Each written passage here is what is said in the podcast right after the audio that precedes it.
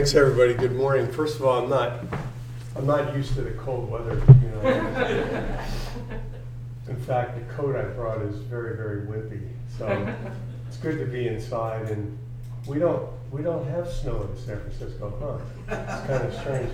Sure, rub it in. Yeah. Well, you know, it's it's it is a bittersweet scenario for me. Um, I think the only way I can describe my feelings with Paul is to sort of back you up and tell you what it was like for me when I joined the faculty. I'm not hearing you. Oh, you, you have to? I gotta do that? Yeah. Okay. And um, when I first came to Seattle, I mean, just try to think about it. When you start your career, you're, um, I guess the best way to describe it is you're out of control. You're you're so full of confidence that you think you can take anything on in the world.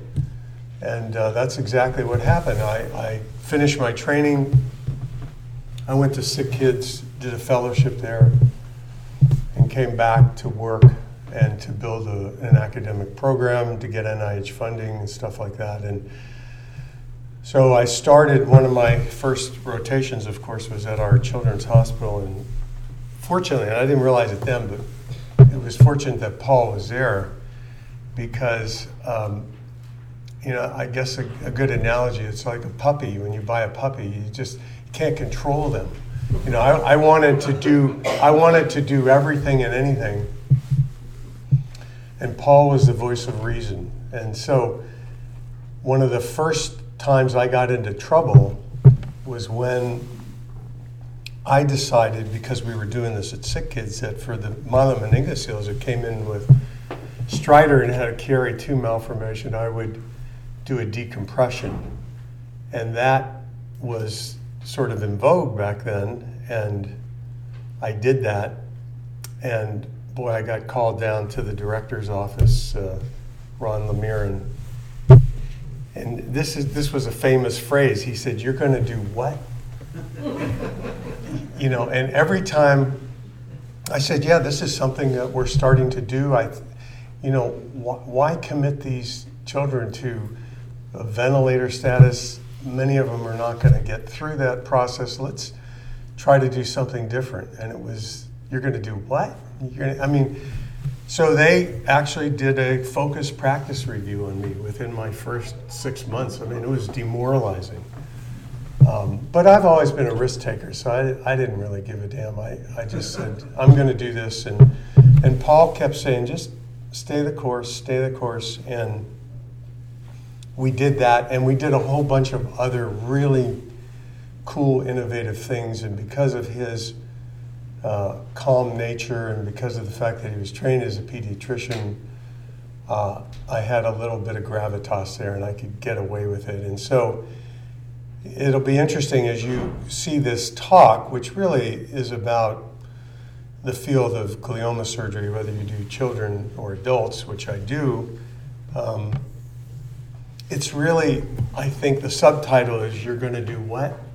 Because for most of my career, I've done things that just were never done before. I just figured, you know, it wasn't working. We weren't, it wasn't as if we were curing patients with brain tumors. So let's do something different.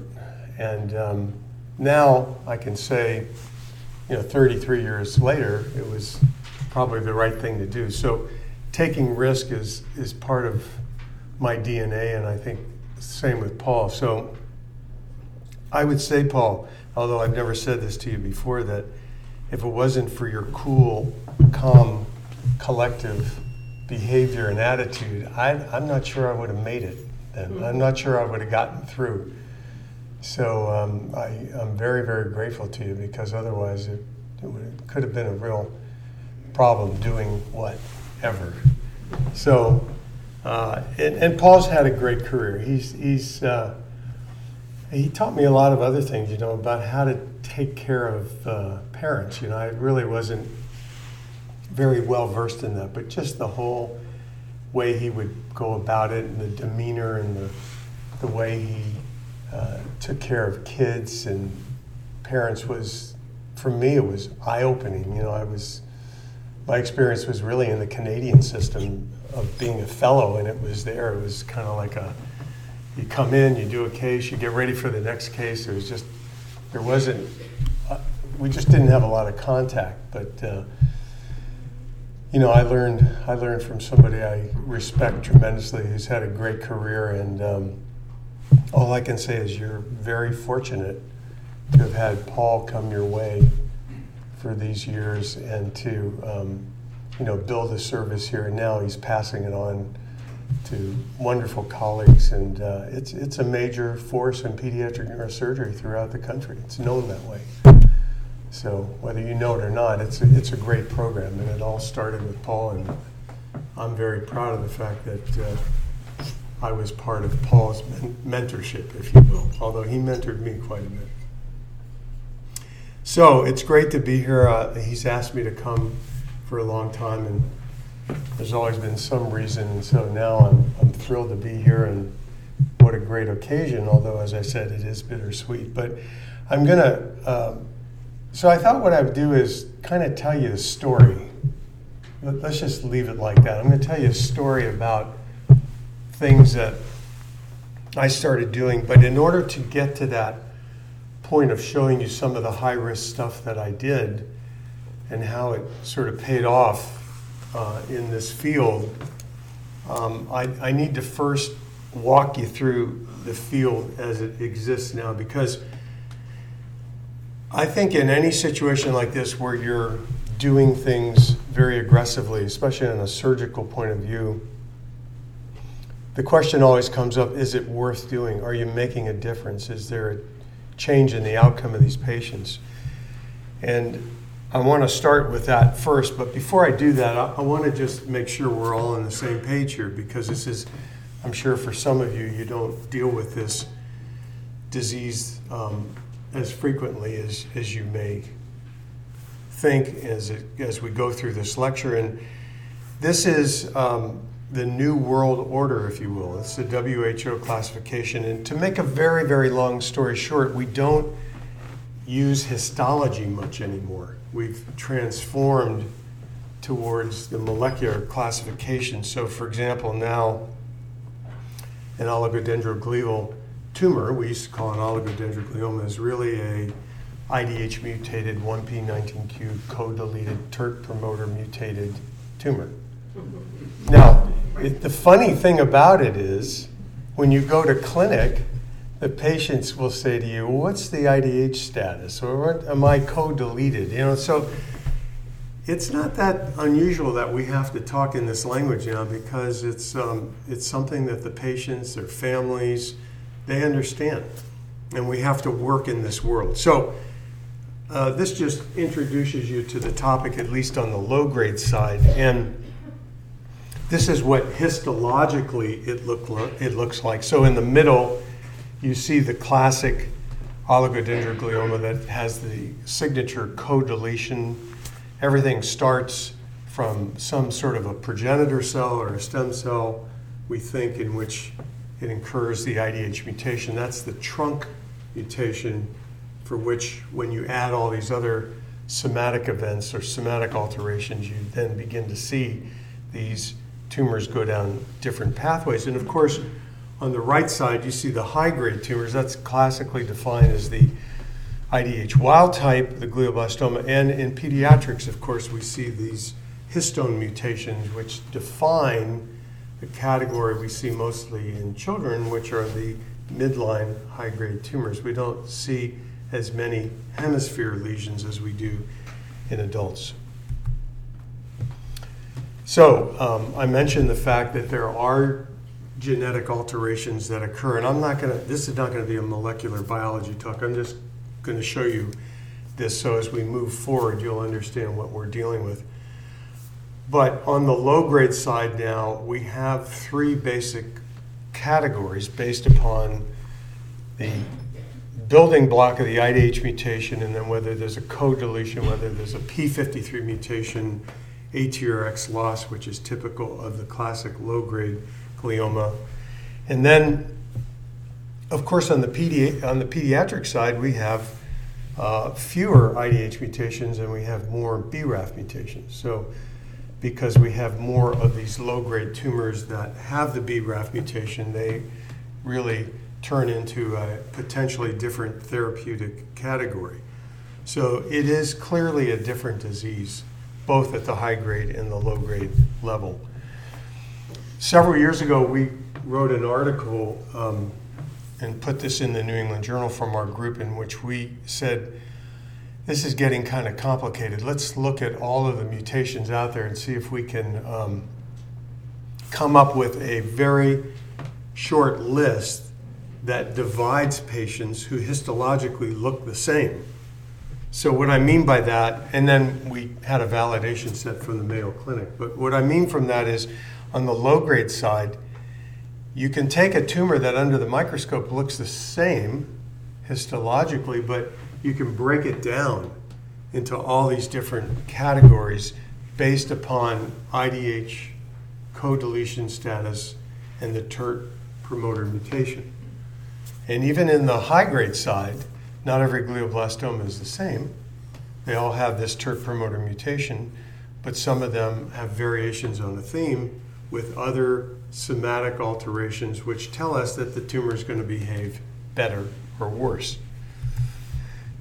So as part of the idea of being aggressive with these things surgically, we have to first start with the molecular classification. We have to understand that, because we're now trying to understand whether or not the molecular classification, and I hate to use this word, but I, we use it anyway, whether the molecular classification trumps the other. It's a bridge term. It's a bridge term. Uh, so is that more important than extended resection? And so in the molecular error, if we knew that, um, is that more important? Does that tell us when to biopsy versus perhaps do a more extensive resection? The, the long and the short answer to that is that it doesn't trump the extent of resection, if you will. It's still, extent of resection is still very, very important, regardless of molecular status, and I'll show you some of that data. Okay, so years ago when I was coming up in the field and we were being taught or told by many of our colleagues in oncology, neurology, don't operate on these patients because one, you're gonna hurt them, and two, you're not gonna really make a difference, I said, that doesn't make sense to me. I'm going to get aggressive with these lesions. So I started off on this pathway, and this was actually the first paper out of the blocks, as I had over fifteen years of accumulated experience, showing for the first time that, at least in the young adult and the adult side, if I could do a complete resection radiographically, I could get a ten-year survival. Now, not all those patients had ten-year progression-free survival, but the reality is, if I wanted to get a patient out ten years, um, I had to do an aggressive resection. So I, I kind of knew that to begin with, but there wasn't enough data. There was only five-year survival data, and this was the first study that did a ten-year survival data, and the statistics supported that conclusion. And then um, the world started looking at this very, very differently. And the, there was a big French consortium which was developed so that every patient, uh, whether they were an adolescent, whether they were a young adult or an, an older adult who had a low-grade glioma, they were all put into a registry. And the bottom line is that if they got a complete resection, they wound up on the top survival curve, which is where you want to put patients. So, and their overall ten-year survival was very similar to ours, even though this was not a volumetrically based study. But they confirmed what our suspicion was, that extent of resection is really important. We don't have, um, I would say we don't have a lot of randomized, controlled, prospective studies on extent of resection in neuro-oncology. In fact, we have very, very few. And this is actually the only one. There are two, but this is one I wanted to show you um, that came out of Norway. And it was very, very interesting how it evolved, and that is that the surgeons there decided in this very socialized healthcare system that if you lived in the southern postal codes of Norway, you could get a resection of your tumor. They convinced the government of this. If you lived in the northern postal codes, you could only get a biopsy. And that's the way it went on for years and years. And they proved that for those patients in the lower right-hand corner who got those early resections, that they did significantly better than the patient who got a biopsy, and they waited for the inevitable, for the tumor to grow.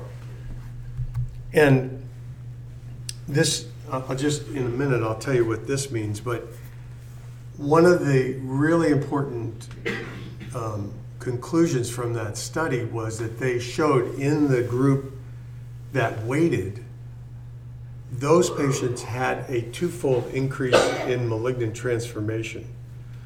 So this was the first study that actually highlighted the fact that you could change the natural history of the disease if you were aggressive with the tumor early on. And then they did a follow-up study, which now goes out about fifteen years. And they showed, once again, that on the upper curves, those are the patients that had that resection. And those patients have done very well um, over time, and it stood the test of time, even out fifteen years. So extent of resection is very important for low-grade tumors. This is the other study that was done. It came out of Germany. It was a randomized prospective study showing pretty clearly that resection early on is better than biopsy. So I don't want to belabor the point, but this was a, a meta-analysis I did with some of my colleagues at Penn State and other neuro-oncologists from around the world. I think, and, and our goal here was to look at different types of mortality and morbidity of gross total versus subtotal resection, and we showed very, very nicely that if you want to get out ten years, the only way you're going to do it is to have an aggressive resection at the onset. Now, of course, all of this is very important in, in the sense of morbidity, and I'll come to this. That's the second part of this talk, is how did we get around the morbidity issue? How did we take the risk out? Um, I put this in because this was a really fascinating study. As I was getting this talk uh, together, I was going back through the literature and saw this meta-analysis, which showed that in all of these studies, including the study we had published, that if patients had less than a gross total resection, their odds ratio of dying earlier was significantly greater. Again, proving now, in this day and age, now, as I can say, toward the end of my career, there's no question. I train all of our surgical neuro-oncologists that they have to do an extensive resection. Of course, they have to do it safely, and we'll talk about that, but extensive resection is critical. There's some, there's some evidence now that, and I don't know, it really hasn't filtered down to the pediatric realm, but at least for young adults, there's some evidence now that if you could go beyond the tumor and get potentially the brain that's infiltrated safely to be removed, that you're decreasing the risk of malignant transformation. And at least in their population of patients, with now over ten years of follow-up, they had no patient who transformed to a higher grade. So if that is truly the case, and only time will tell, then we have to have a paradigm shift in neuro-oncology at both the pediatric and the adult level, that we have to go beyond the tumor, what we see on the scan. We have to get extensive, what we call a supertotal resection, if we can do that safely. Um, it's not important to look at the numbers here. I'm just focus in on the differences in the curves.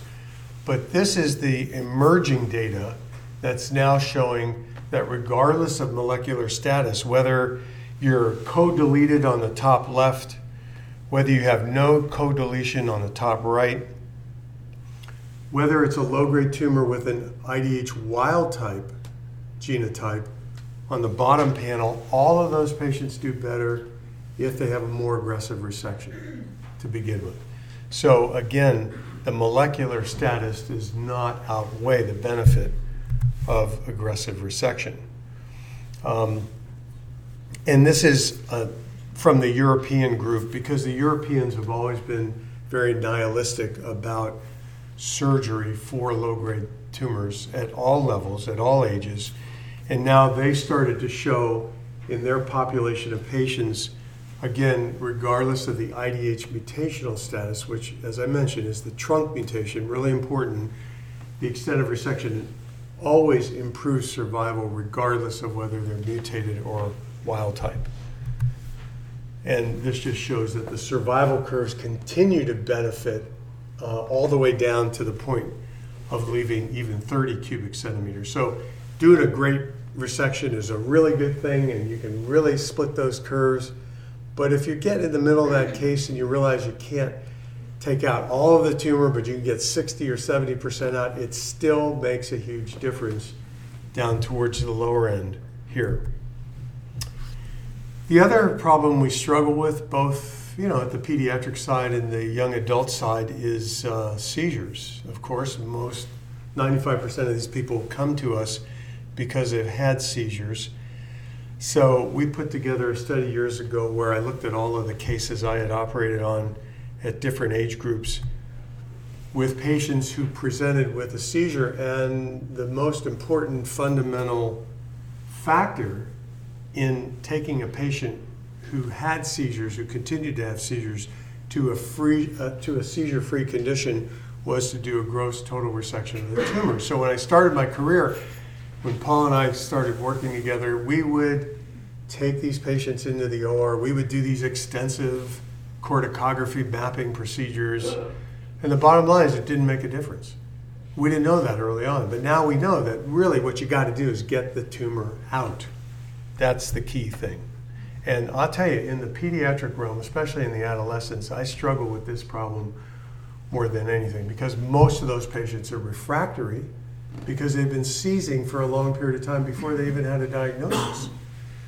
So it becomes a problem. But again, looking at meta-analysis, this just shows you the risk ratio of getting into a seizure control condition if you do a gross total resection. So the literature is clear now. The key is get the tumor out. Well, what about the high-grade tumors? And again, before I go into this part that I think you'll be more interested in about surgical methodology, uh, let me just review this very, very briefly, and to show you that the world for us kind of changed when um, this article came out in the two thousand one showing that we could make a difference for our patients with glioblastoma or high-grade anaplastic tumors if we could do an aggressive resection, but it had to be ninety-eight percent. Well, again, that didn't make any sense to me um, because I was seeing benefit to patients even when I got over seventy percent.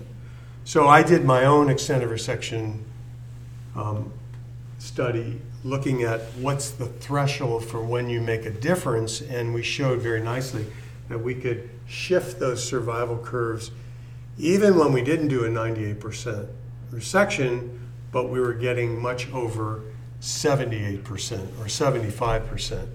So again, the point is, if you could take it all out, great. But unlike that study in two thousand one where we were told, if you can't take it all out, just do a biopsy, no, that was wrong.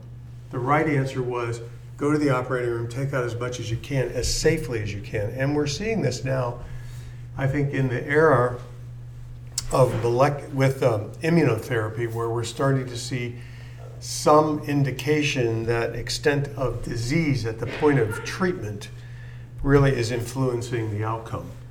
Um, so again, just to show you that it's not just one study or two studies, there are meta-analyses that have been done showing once again that gross total resection favors a reduced risk of death, even out to two years.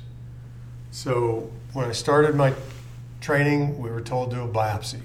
Halfway through my training, we started to see differences in outcome at one year. Now, toward the end, we're seeing a significant change at two years in our patients, where the two-year overall survival of getting a complete resection is a heck of a lot better than doing anything less. But if you can't get a complete resection, be aggressive and get out as much tumor as possible.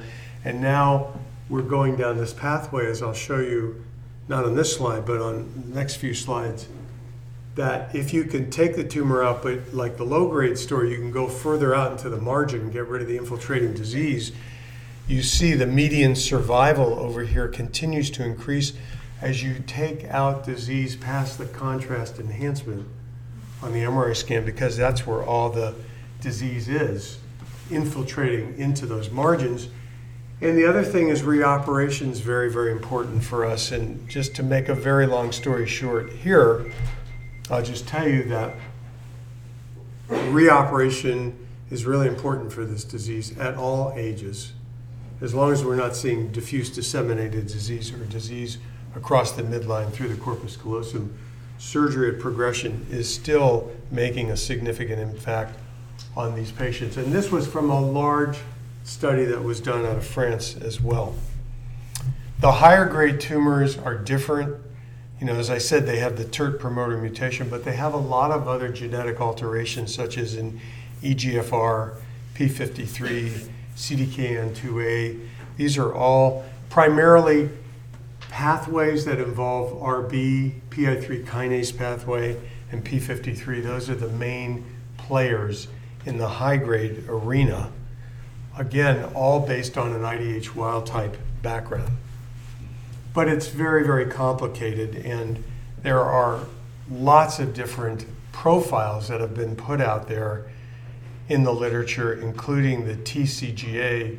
And actually, I was saying last night that one of the T C G A leaders is not too far from you in the Jackson Labs, Roel Verhaak. He's a wonderful basic scientist who I would strongly encourage we get you folks together and start working with him, and we'll do that. But he was the author of this T C G A study as well. So there are a lot of different ways to look at this disease now. It's getting much more complex. And it explains to us in the field why we haven't done very well with targeted therapies, because there are so many different pathways that you can block one, and then there's escape through the others. So it's been somewhat of a disappointing field. This is a, a study, again, trying to begin to answer the question, does molecular status mean that if we knew that beforehand, we wouldn't do an aggressive operation? The answer is no. And what these survival curves show is that if you look at both progression-free survival and overall survival, you can see a difference, for example, in the methylated group, whether they have a complete or incomplete resection. So the completely resected methylated M G M T promoter methylated patients do better with the Temodar and the radiation. And you know, you can say the same thing in the setting when they're unmethylated. So even when they're not methylated and the Temodar, the temozolomide doesn't work as well, those patients do better if you can take out more tumor. So again, the molecular status doesn't influence how we deal with it.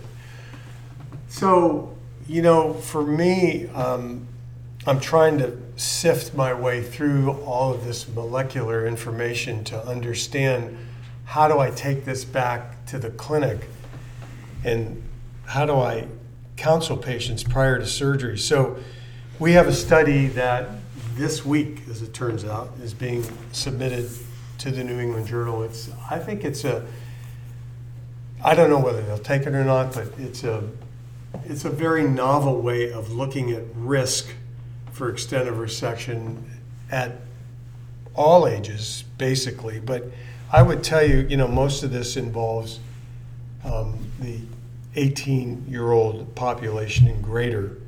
But it looks at different portions of this population of glioblastoma with different molecular characteristics such as I D H, M G M T, promoter methylation. And what it shows, to make a, again, a very, very long story short, is if you look at all comers that get radiation and Temodar, the ones that do the best, that wind up on those upper curves, are those patients that have the least amount of contrast-enhancing disease on the scan.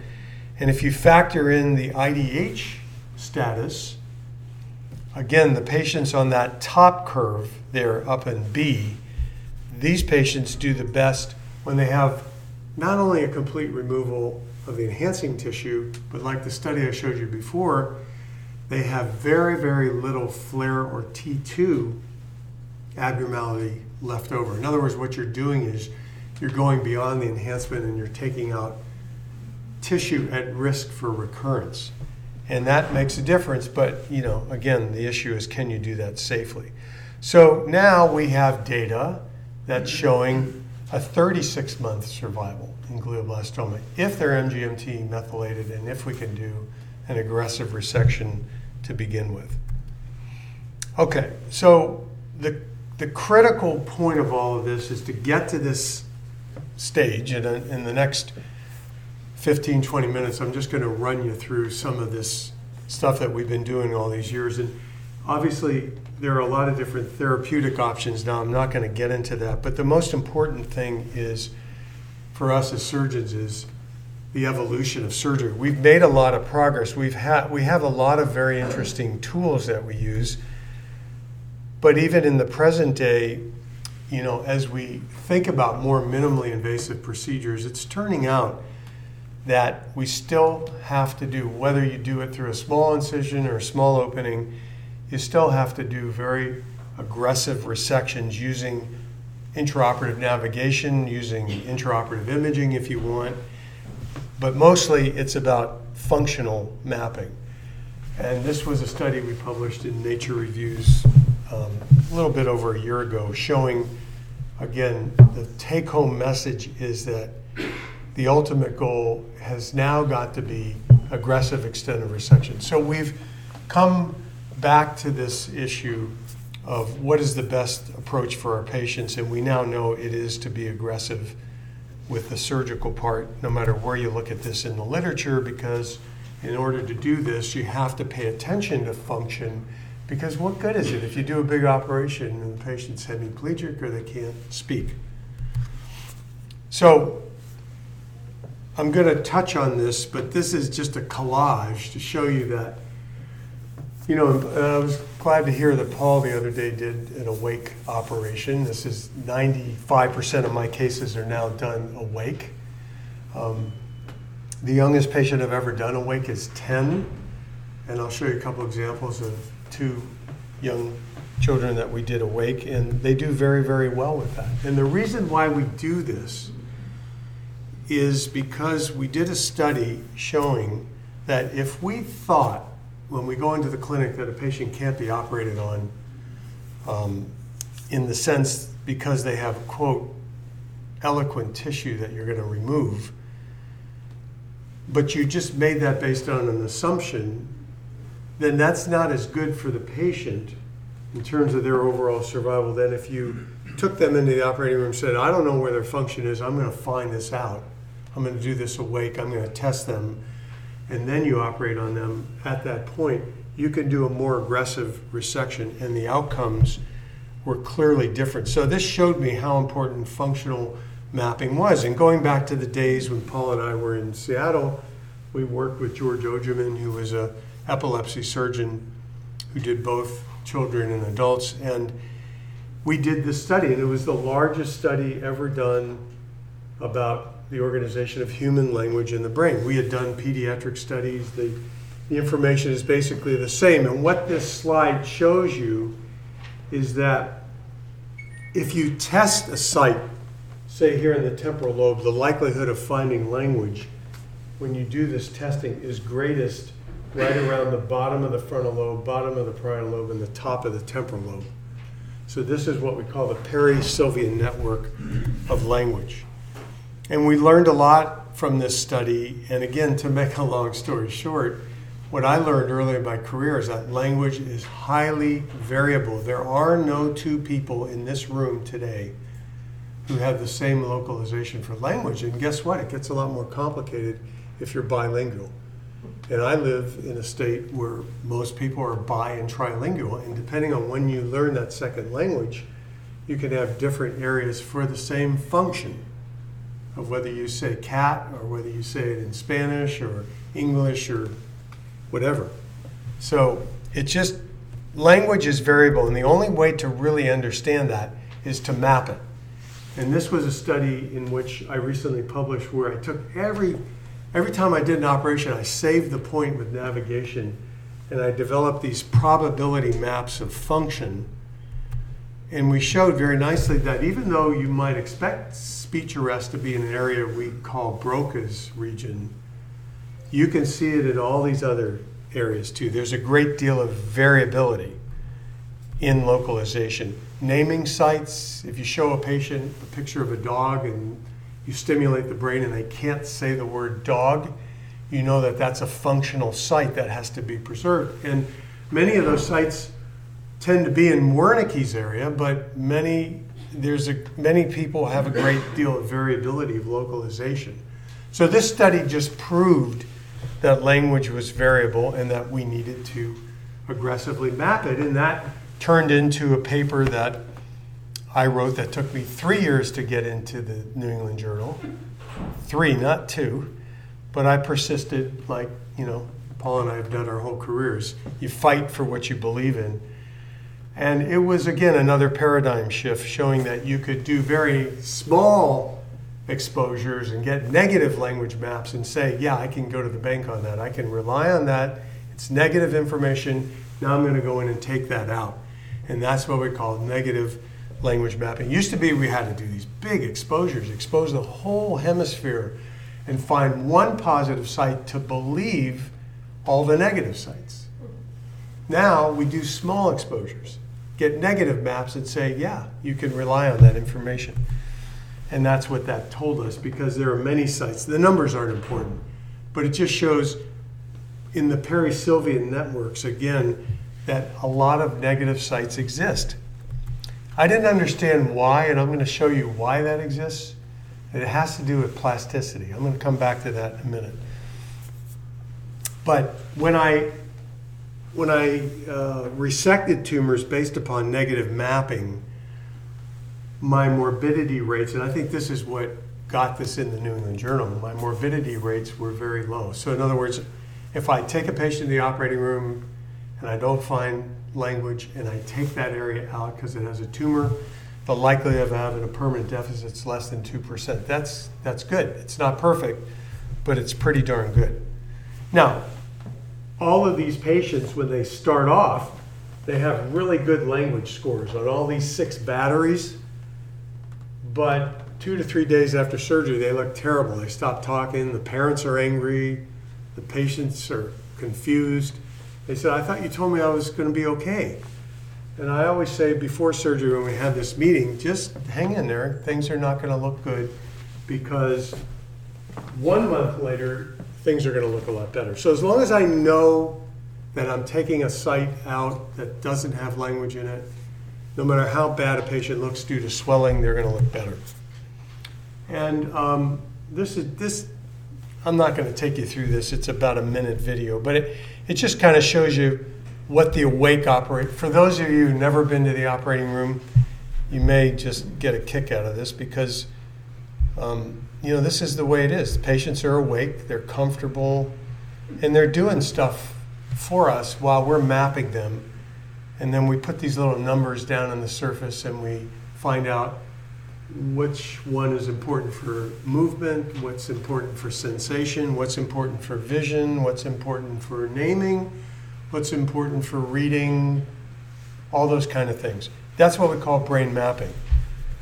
And uh, that's what I've spent my career, first in Washington and then at U C S F. And I've, I've operated on about twelve hundred patients, children and adults, who have been awake to do this kind of work. And along the way, I've found a lot of reasons why I shouldn't do this, because, you know, it would cause seizures, or because patients were very, very young and we had to think about doing it with grids. But the reality is, as time went on, you know, I found a lot of solutions to those problems. And it's the age-old scenarios when you're dealing with a, a situation in medicine where you're not quite sure if that's right or wrong. You have to work through it and determine in the long run whether that's the right way to do it. So these were all solutions that I had published that we use in the field today. And the technique that we use is what we call the asleep, awake, asleep. So the patient comes in the room, we put them to sleep, we then open everything up, we wake them up. They're totally awake, like you saw that patient on the video. We do the mapping, then we do the removal with them asleep or awake. And this is just a little animation which shows how we do this, where we show them, we have them count, we show them um, pictures of things, and they tell us what it is. And, you know, slowly, and it takes about twenty to thirty minutes to create a map and then to operate based on that. And the technique has evolved. I mean, I remember the days where we only had lidocaine, and that was the problem. So then in those situations, we had to put the kids to sleep, intubate them, and then take the chance of extubating them in the pins and wake them up and do that. That was not very good. Now we have great medications with dexmedetomidine, propofol that we can use that get us through that part of the procedure. And as I said, we use now very small exposures, focused mapping procedures. The other thing that occurred to me as time went on, even in the very young patients, is that we had to change the anesthesia up to forty percent of the time before we even made a skin incision. So when you walk into the room and you see a, a really young person, especially the adolescents, who get very disinhibited on propofol, you have to stop the drug, you have to put them on a different medication, and you have to just eventually work it out until you have the right anesthetic mix. But the technique is reliable. The likelihood of stimulation-induced seizures is still very, very low, so we don't have a problem with that. And again, with, in my experience, the risk of a late deficit still is around two percent. So I feel comfortable with that approach. It's worked out very well. And in fact, when we did a meta-analysis looking at the benefit of using brain mapping to remove tumors, we showed that with stimulation mapping, you could reduce the neurological risk by fifty percent. So it's really become the standard of care for both pediatrics and adults in terms of functional mapping to do resections. It gets kind of complicated, and for me, this is another part that became very interested, is that it's not just we're looking at the surface anatomy, but we're also looking at these deep pathways as we're doing the resection. We're going through the tumor to have to do this kind of a mapping. So with the patients awake, while we're down in these white matter pathways, we're testing them. We're trying to find areas that cause semantic paraphasias, phonological paraphasias, all the things that we need to know to prevent injury to those areas.